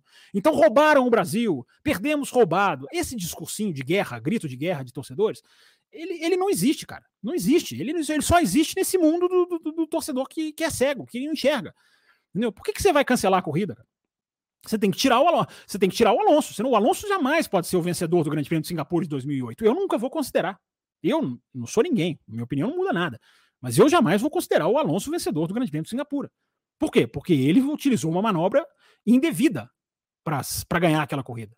Agora, você não vai cancelar, você não vai tirar o resultado do Rosberg, você não vai tirar o resultado lá da Sauber, você não vai tirar o resultado de quem fez a corrida e não tinha nada a ver com o assunto. Entendeu? Então, o, César, é, o Felipe Massa, cara, assim, ele, ele, ele vai morrer falando isso, cara. Ele vai morrer, tomara que ele vai morrer muito velhinho, Tomara que o Felipe Massa, assim, velhinho, viva muitos e muitos anos, mas até se ele ser velhinho, ele vai ficar falando isso. Porque é um instinto de defesa quase da, da, do psicológico do ser humano. É claro que ele vai se apegar numa coisa dessa para falar que não foi campeão por causa disso. É claro que ele vai se apegar. Né? Ele poderia muito bem virar e falar: cara, não, eu não ganhei esse campeonato. Também porque eu rodei na Austrália sozinho, porque eu bati na Malásia sozinho, porque eu rodei cinco vezes em Silverstone, porque eu rodei em largadas, porque eu fiz, cheguei em sétimo em um monte de corridas, sexto, sétimo. Ele, ele não vai falar isso. Ele vai falar que ele perdeu o campeonato por causa da mangueira. E as pessoas comprarem isso é o que me decepciona. Principalmente jornalistas. Né? Porque, na verdade, a gente sabe qual é a dos jornalistas. Né? A maioria, né? Claro que não são todos, eu não vou generalizar jamais. Mas tem uma grande parte do jornalista da imprensa brasileira que quer fazer média com o pilotinho para ficar amigo do piloto. Que valoriza muito mais isso do que a opinião isenta, imparcial, a opinião que fere o interesse do piloto. Então a gente tem isso na imprensa. Isso é que é muito triste. É, e aí a cegueira das pessoas não, não as permite enxergar o seguinte: o que, que a Renault manipulou? O timing do safety car. O timing do safety car naquela corrida é o, é o, é o que a Renault fez. O Briatore o Alonso, o Nelsinho, eles não amarraram a mangueira no carro do Massa. Eles não forçaram a mangueira a ser arrebentada. Se a Ferrari errou o box, meu amigo, problema da Ferrari, parceiro. Problema da Ferrari, cara. O, o, o, timing do safety car você pode questionar. Não, mas não tinha que acontecer naquela hora. Foi manipulado. Todas as outras equipes cumpriram o box. Cumpriram a, a manobra de box.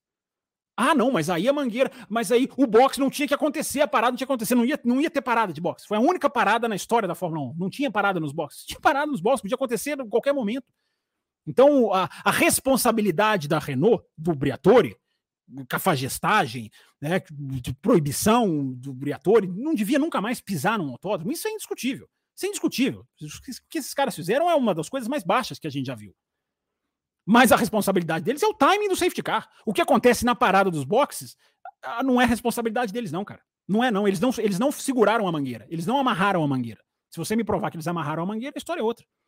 Se o, se o Felipe Massa cumpre o box, chega numa posição, faz tudo certinho, chega numa posição que influencia na derrota dele no título mundial, você pode falar, porra, cara, que, que, que culpa teve? O cara foi lá, cumpriu, cara, eles inventaram um safety car, ele cumpriu certinho e isso acabou com a corrida dele.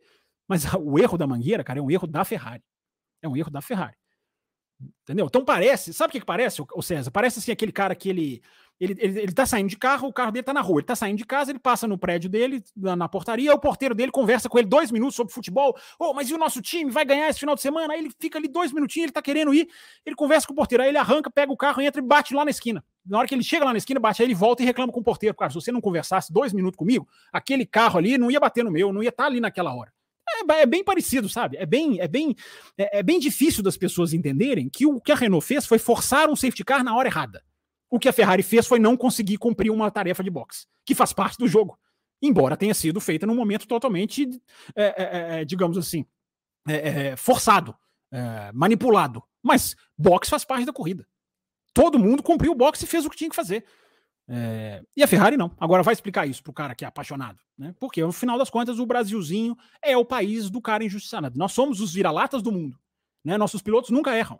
Nunca erram, nunca erram. Então, assim, cara, essa, essa, essa escola Galvão Buenista, eu não sigo. Eu não sigo. Brasileiro vai mal, brasileiro é, é, tem mérito, tem demérito, como o belga tem mérito, tem demérito, como o americano tem mérito, tem demérito, como o inglês tem mérito, tem demérito. A análise de Fórmula 1 tem que ser independente da bandeira. Então, para terminar, César, eu pergunto para você o seguinte: se fosse o contrário, se fosse o contrário, Felipe Massa campeão do mundo, lindo, cintilante, maravilhoso naquele Grande Prêmio do Brasil, e Hamilton arrastando a sua mangueira nas luzes cintilantes de Singapura. É, você acha que alguém aqui estaria pedindo para cancelar a corrida? Ah, faça favor, né, cara? Faça-me o favor, né? O, o, Hamilton teria virado meme, teria virado tudo. Entendeu? Então, assim, é muito, é muito Brasilzinho injustiçado. É muito Brasilzinho injustiçado, na minha opinião. É, to, todas as punições do mundo para a Renault, todas as punições do mundo, pegou, pegaram muito leve, como normalmente pegam. Agora, cancelar a corrida, meu amigo, cancelar a corrida, não, invent, não inventem regras, tá? Se, alguém, se tem alguém aqui dessa turma, não inventem regras para aplacar o que vocês gostariam que acontecesse. Tá? Ah, eu gostaria que o Massa fosse campeão, eu gostaria que a corrida não valesse. Então tem que seguir a regra. Tá? E outra coisa, o que me surpreende, César, é essas coisas virem à tona por causa de uma fala do Bernie Eccleston. É, como as pessoas se deixam levar, como as pessoas se deixam pautar, né, cara? Aí vem o Bernie Eccleston, só porque o Bernie Eccleston fala, não, nós sabíamos. Cara, e daí isso muda o quê? Fica mais falcatrua? Fica menos falcatrua? Porque o Eccleston falou, não, nós sabíamos. Aí nós esperamos o ano virar. Cara, olha o cara, ele, ele, ele assumindo quando, que, que pessoa suja que ele é, né? Eccleston condenado por suborno, nunca se, nunca se esqueçamos disso. É, Aí o Bernie Eccleston vem e fala isso, as pessoas parecem que mudam a opinião. Tá vendo? O Bernie Eccleston falou, então tinha que cancelar. Meu amigo, se o Bernie Eccleston sabia ou não sabia, vocês acham que eles iam cancelar a corrida? Alguém realmente acredita que se o Bernie Eccleston se manifestasse no, naquele mesmo ano, a corrida seria cancelada? Não existe regra de cancelamento de corrida, gente. Não existe. Defendam que defendam isso. Felipe Macistas, defendam isso. Defendam que exista regra de cancelamento. Caso uma corrida seja manipulada, a corrida passa sem vale. Defendam isso. Agora se preparem, porque vai cancelar, vai cancelar, vai cancelar a corrida em 58, vai cancelar a corrida em 76, vai cancelar a corrida em 81, vai cancelar a corrida em 2021, né? Vocês querem cancelamento de corrida? A gente acabou de passar pelo Grande Prêmio do, do, de Abu Dhabi. Alguém ouviu falar de cancelar a corrida? De jornalista sério, tá? Não é de perfil caça-clique, não. Uh, alguém ouviu falar em mecanismo de cancelar a corrida? Isso não existe, cara. Isso não existe. Isso, é, isso para mim é muito mais torcedor frustrado, querendo se colocar como coitadinho do que qualquer coisa. Então tá dada aí a opinião, César. É... Vamos lá, vamos lá, mais superchats. É... Fábio, as equipes ainda podem mudar a relação de marchas a cada final de semana? Eu acho que elas têm um coringa, Carlos. A última vez que eu vi essa regra, não. Posso, eu, pode ser que tenha mudado, eu não tenha visto, mas até onde eu saiba, a relação de marchas é, é fixa e eu acho que elas têm direito a um coringa. O que, que seria um coringa? Seria um grande prêmio, acho que praticamente Mônaco, né, para todo mundo em que elas podem mudar a relação de marcha, sim. É... O André Brolo faz uma pergunta também daquelas profundas. Ó. Você é a favor de chassis iguais da Lara, igual a, in, igual a Indy? Bom, na Fórmula 1, não, cara. Na Fórmula 1, acho que, acho que o chassi não precisa ser igual. Você não precisa chegar ao ponto do chassi igual, de ter um fornecedor só de chassi. Acho que isso, essa seria uma medida muito forte para a Fórmula 1. É, mas você pode ter chassis com medidas mais padronizadas. Você pode deixar as equipes fazerem o seu chassis, mas mantendo uma padronização é, de, de vários, várias partes, as equipes não poderem alterar. Você faz ali um chassi quanto o mais parecido possível. E você dá ali um espaço para as equipes diferenciarem, darem as suas sacadas, fazerem os seus projetos. Enfim. Pablo Brenner fala que eu posso espirrar. Não, eu não, eu, eu não posso espirrar. Não posso espirrar, não. É, espirrar no ar é proibido. É, é não recomendável. Já batemos a meta, diz aqui o Carlos. Quantos superchats para fazer react do TL1? Vocês querem realmente isso? Não react, não, gente. React, esqueçam. Esqueçam, eu, a alergia tinha passado. Vocês foram falar da alergia, agora peraí. É, esqueçam o React, gente. React não vai ter nunca. Ficasse ao vivo aqui no TL1, é, ia fazer o quê aqui? Relatar o que está acontecendo? Não ia ter apuração de informação, cara. Não sei se seria. Poxa, vocês vão ganhar uma live antes do Grande Prêmio do. O Grande Prêmio da Austrália, gente. É... Vamos lá, vamos continuar aqui. Tô achando que essa alergia é psicológica, cara. Eu tinha esquecido, vocês foram me lembrar. É... Vamos lá, vamos lá, vamos lá. Tem mais superchat aqui? Deixa eu ver, deixa eu ver. É... Se já tiver acabado os superchats, eu vou ler as mensagens aqui normais, tá, pessoal? É... Massa live antes da corrida. Pois é, Rafael, você já está convidado, vai acontecer. Eu já estou contando aqui, eu não tenho o número total de superchat, mas eu já, só de bater o olho aqui, eu já vejo, já passou de 25, que era a meta de hoje. Então, live a corrida é duas horas da manhã, né? Ou meia-noite, meia-noite e meia, enfim, vou ajustar aqui o horário. E aí a gente vai fazer uma live falando não só fazendo um pré-corrida, como trazendo uma coisa que a gente não faz normalmente, né? Que é trazer como estão as equipes durante o final de semana. O que, que as equipes terão mostrado, se é que terão mostrado já detalhes na sexta-feira que possam indicar long runs, desgaste de pneus, estratégia, talvez quem tá. Essa, é essa informação que nem sempre é fácil, mas às vezes dá para conseguir. É, quantos pneus novos cada uma tem? Né? A Pirelli às vezes divulga mais cedo, às vezes ela divulga mais tarde. A gente tenta chegar aqui na, na, no sábado para o domingo com uma live, uma live preparada, uma live legal para a gente fazer aqui um pré-corrida. Não percam. É... Carlos Eduardo, lembro que no final do ano passado você disse que com os resultados do final do ano a Mercedes poderia começar 2023 com moral mais elevada que a Ferrari. Não foi a Mercedes, mas a Ferrari parece, mas a Ferrari parece que você estava certo. É, eu acho que na verdade as duas começaram com moral muito baixo, né, Carlos? Porque na hora que elas viram o que a, o que a Red Bull é capaz no Bahrein, nós aqui do lado de fora, né, Carlos, a gente ainda ficou assim: será que é o Bahrein? Será que é aquilo ali? Mas elas já sabiam. Elas já perceberam né, analisando os dados, comparando o GPS, fazendo aquelas análises que eles conseguem equivaler o combustível pelo tempo, medição de curva, eles conseguem né, destrinchar cada curva. É, é, é, como se eles fizessem um setor separado e de uma linha até a outra imaginária, eles, eles marcam quem é melhor em cada curva, eles fazem milhões de análises. Nessas análises, o Carlos, eles já, eles já, Mercedes e Ferrari já viram ali no Bahrein que o ano, o ano ia ser muito difícil, como parece que vai ser. Mas vejamos, né? Quem sabe a Austrália alguma coisa mostra. Renato Araújo, boa noite. Acha que a Aston Martin tem chance de se consolidar em cima do bom, do bom projeto desse ano e se manter na briga com as Big, Big Three até o próximo overhaul técnico? Gosta do inglês aqui o nosso Renato Araújo. Uma boa pergunta, Renato. É... O que a Aston Martin fez é impressionante. É impressionante o que a Aston Martin fez até agora. Porque não é que ela foi bem nas duas corridas, né, cara? Ela foi bem em duas pistas muito diferentes umas das outras. Ela foi bem na no Bahrein, cuidando dos pneus, ok, você fala ali, o carro cuida bem dos pneus. É, ali tem muita reta? Tem, mas você tem que pôr asa por causa dos pneus. Então isso pode ter diminuído uma possível deficiência em velocidade de reta. Esse era o meu raciocínio. Tanto aqui como no Auto Racing, falei isso. É, aí ela vai para a Arábia Saudita, onde reta é muito importante. Ela não apresenta velocidade de reta e mesmo assim ela vai muito bem. Mesmo assim ela vai muito bem. Agora, tem uma coisa que eu até coloquei no Twitter, Renato, que eu até lembrei agora. O confronto interessante que está ainda em aberto, que a gente não viu, é um confronto Alonso versus Leclerc. A gente não pode ver, mas é um confronto que está assim, digamos, se desenhando para ser uma atração. Infelizmente, muito atrás da Red Bull.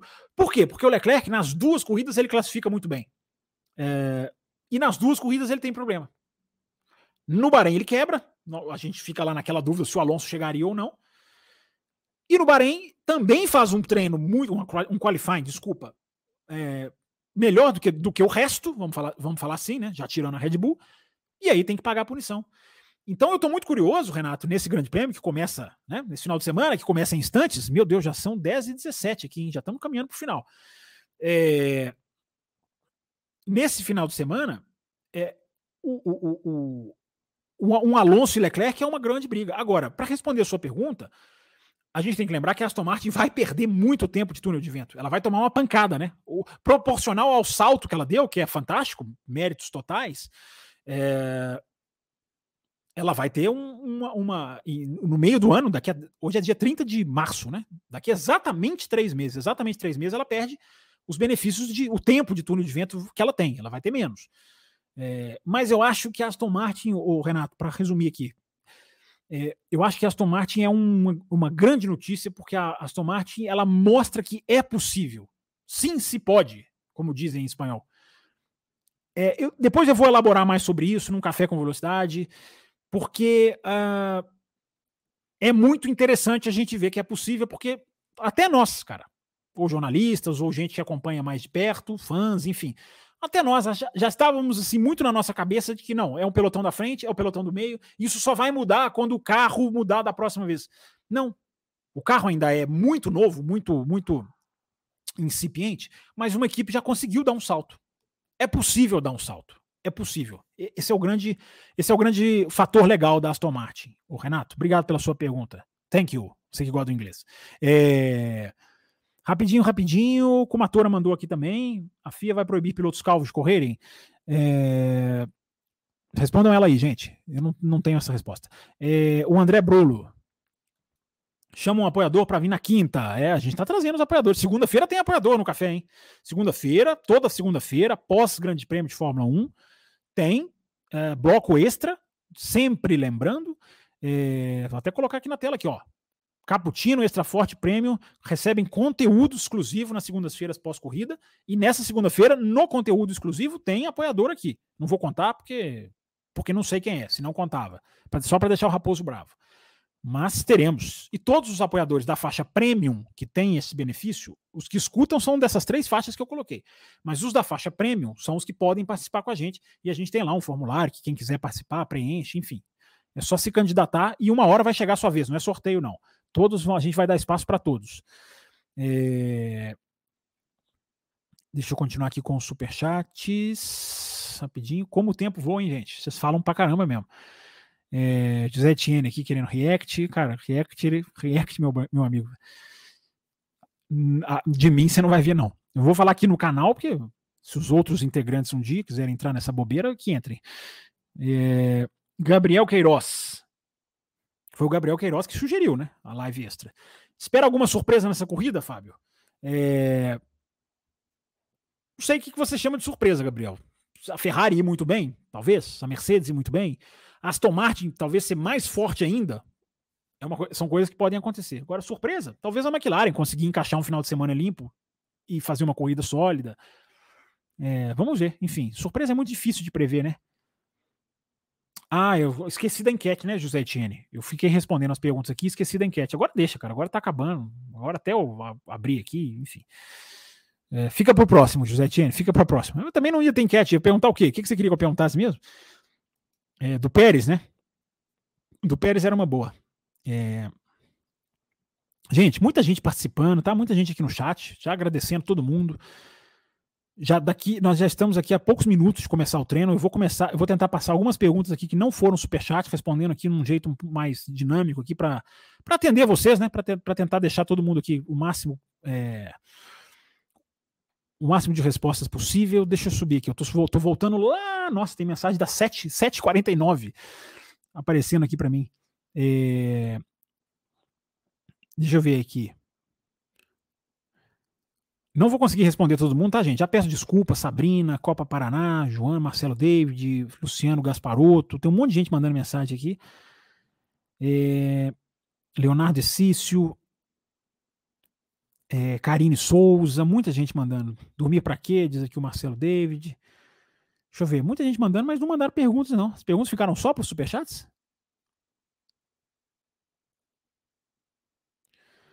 É... Deixa eu ver quem mais aqui. Vocês querem que entre um pouquinho treino adentro? Não, né? Vocês não vão fazer isso. O Marcelo Fia pode reintroduzir a diretiva técnica 39 em um prazo muito curto, se os kicks ressurgirem novamente nessa temporada? Exatamente isso, Marcelo. Você já perguntou respondendo, você já tem a resposta aí em você. É, a FIA, exatamente isso que a FIA disse. Não vai medir o porpoising mais, mas se voltar, é, ela volta a acionar a medida de, de, de monitoramento, né? o sensor de monitoramento. É, o Cláudio Carteiro coloca aqui agora que a Red Bull liberou os pilotos para brigar por pontos. Será que liberou, o Cláudio? Eu ainda quero ver para crer. Será que o modo de pilotagem vai mudar do Pérez? É uma boa pergunta.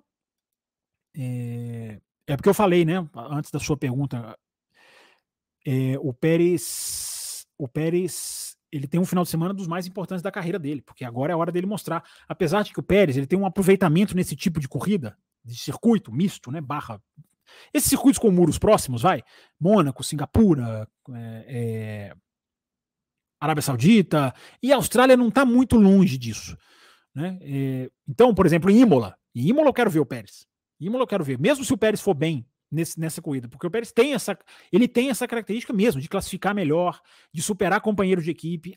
As médias dele em circuito de rua são superiores às médias deles em circuito, as médias dele em circuitos que não são de rua. É... Vamos lá, vamos lá, gente. Vamos lá, vamos lá, tentando pegar mais um pouquinho. Chegamos no finalzinho. Tem live esse final de semana, gente. Não fiquem tristes quando a gente acabar. Tem live antes do Grande Prêmio da Austrália de Fórmula 1. Vou colocar nas redes sociais. Né? Aliás, né, falar nisso, falar nisso, siga o café nas nossas redes sociais, tá? Estão passando aqui, ó. Passando aqui embaixo da tela para você. Vou falar rapidinho do programa de apoio antes da gente terminar o programa. É, O Alex Tielli, alguém sabe responder ele aqui, gente? Ele pergunta se dá para assistir F1 TV na televisão, que eu acho que não. É, que ele quer assinar. Enfim. É, na televisão, acho que não tem um aplicativo para televisão, não. Mas alguém souber, gente, responde ele aí. Que eu saiba, não. É, mas às vezes alguém tem uma informação aqui mais precisa. É, vamos lá, vamos lá. Passando aqui mensagens que não foram superchat. Tentar pegar aqui mais alguma pergunta. Estamos chegando no finalzinho da nossa live. Ah, mas aí o negócio vem. O chat vem atualizar. Ah, não, não atualizou, não. O Henry tá aqui, tô perdidinho. Que horas é o TL1 e o TL2? TL1, 10 e meia da noite, TL2. Que hora que é o TL2, gente? É... Duas da manhã, né? Acho que é duas, exatamente o horário da corrida, né? O Charles Câmara sempre manda pergunta aqui, ó. Bom pegar a pergunta dele aqui, ó. O regulamento novo não deveria prever e impedir carros com desempenho tão superior como a Red Bull? Não acha que é leviano culpar só a Mercedes? Não, mas não pode culpar só a Mercedes. Quem está culpando só a Mercedes? É, não, é leviano, sim, eu concordo com você. É, a Mercedes tem culpa pelo fracasso dela, a Ferrari tem culpa pelo fracasso dela, mas os méritos da Red Bull são incontestáveis. Os caras absolutamente perfeitos, precisos, conseguiram evoluir ainda mais um projeto que já era bom. É, o regulamento, aí você pergunta se o regulamento deveria prever. Cara, não tem como o regulamento prever o domínio. O regulamento ele tem que ter artigos, ou ele tem que ter parágrafos, itens, seções, subseções, que cada vez mais impeçam o domínio. Por isso que eu digo, ele tem que ser restritivo. Não adianta a gente querer ir pela filosofia linda e maravilhosa de que tem que ter liberdade, as equipes façam o que. Não, você tem que restringir para evitar domínios. Você vai restringindo na medida certa. Não precisa ser todos os chassis iguais, como perguntou aqui um ouvinte, é, não precisa ser, não precisa ser chassis iguais, mas você pode fazer várias, você pode fazer várias medidas que você vai diminuindo a chance de ter domínio. Acho que essa é a medida certa, Charles. Mas é uma boa pergunta, grande Charles Câmara. É... Deixa eu ver se tem mais alguma aqui, gente. Agora nós vamos caminhar para o finalzinho da live mesmo. É... André Brolo, já li essa mensagem dele aqui. O Pablo Blenner fala ridícula proibição, né? Quando a gente estava falando dos mecânicos. Lewis pediu chuva para ter alguma chance, diz aqui a Camila, é verdade. Ele, quer, ele, ele falou que queria chuva, né? Para ter alguma. É... o, o, o, porco, diz aqui, porco corto, diz o, é o nome dele. Seu Fábio Campos, será que os carros da Red Bull estariam sofrendo com problemas crônicos no eixo de transmissão? Ouvi falar. É, eu, eu ouvi falar num superaquecimento de transmissão. Pode ser um problema, mas ainda muito ali correndo num, por alguns cantos do paddock. É o que eu falei no começo da live. Vamos acompanhar. É um dos pontos de interesse nesse final de semana. É, o Elias Neto, a questão do assoalho flexível atrapalhou muito a Ferrari ou é mais a altura do carro? Acho que as duas coisas, cara. Eu acho que o, o enrijecimento do assoalho, da prancha exatamente, não necessariamente do assoalho, né? E a questão de evitar o porpoise, eu acho que as duas coisas acabaram atrapalhando a Ferrari. Gente, vai começar o treino livre, vai começar, a Fórmula 1 vai entrar na pista. É, a gente bateu a meta, batemos com louvor. Nas minhas contas aqui, 30 superchats. A meta era 25. Vou até ver se não apareceu mais algum aqui no finalzinho, para não deixar de ler. Não, né? Acho que já, acho que já atendi todos. O último era do, do, do José Etienne perguntando da enquete. É, o louco pelos esportes fala aqui, né? Dizem que o carro da Red Bull tem problema sério de confiabilidade. Acho que isso procede. Isso pode fazer diferença? Possam voltar para o jogo? Voltar para o jogo eu acho um exagero, o, o, o louco pelos esportes. É, ela teria, o problema teria que ser muito crônico para dar chance para equipes que estão tão atrás no cronômetro. Mas, é, como eu falei no começo da live, não sei se você pegou, é, o problema de confiabilidade da Red Bull é, é um ponto de interrogação. Vamos, vamos ver. Porque duas corridas é muito pouco. Mas que nas duas corridas tem, os, tem pontos de interrogação em ambas? Tem. Então vamos ver. Vamos ver na Austrália. É, gente, muito obrigado, tá? Todo mundo que mandou pergunta. Micael Lima, todo mundo que tá mandando aqui, que eu não li o nome, Elias Neto já li aqui agora, Michel, Michael ou Micael, enfim, o Extremos mandou aqui, Henrique Cruz, muita gente que eu não li aqui, cara, o Nelson Romão fala que eu mandei pergunta, Nelson, desculpa, cara, é muita pergunta, não vi a sua pergunta, passei, tentei passar aqui o máximo aqui, sem ser do superchat. A gente se vê nesse final de semana. É, vocês conseguiram, vocês bateram a meta e vocês receberão o prêmio. É, live no sábado para o domingo, antes da corrida. Vamos bater um papo aqui, horas a fio, esquentando os motores para o Grande Prêmio do, da Austrália. Uh, se você gostou da nossa live, se você quiser apoiar o canal, você pode vir aqui nesse endereço que está passando aqui embaixo, no Apoia-se, ou se tornar membro no YouTube. Você tem a faixa Café com Leite, você tem a faixa Extra Forte, você tem a faixa Cappuccino, que tem programas extras, na segunda-feira já tem. Você tem a faixa Prêmio, que você concorre a ingresso para o GP do Brasil, meu amigo miniaturas, várias miniaturas chegando. Você concorre a, a, a, Você não concorre, você tem direito a participar de um café aqui, mais de um. Enfim, no mínimo um você tem direito a participar aqui com a gente. Então são os benefícios das nossas faixas. Obrigado a todo mundo que ligou, se ligou, todo mundo partiu assistir o treino, porque a pista vai ser aberta em instantes e até sábado para domingo, hein? Horário a confirmar ali meia-noite, meia-noite e meia, até a hora da largada. Obrigado a todo mundo que ajudou a bater a meta, todo mundo que mandou pergunta. Espero que tenham gostado da live. Deixe o seu comentário aqui no YouTube. E bom treino para todo mundo, bom final de semana de GP da Austrália para todo mundo. Termina aqui Café com Velocidade, o mais tradicional podcast sobre corridas do Brasil. Café com Velocidade, a dose certa na análise do esporte a motor.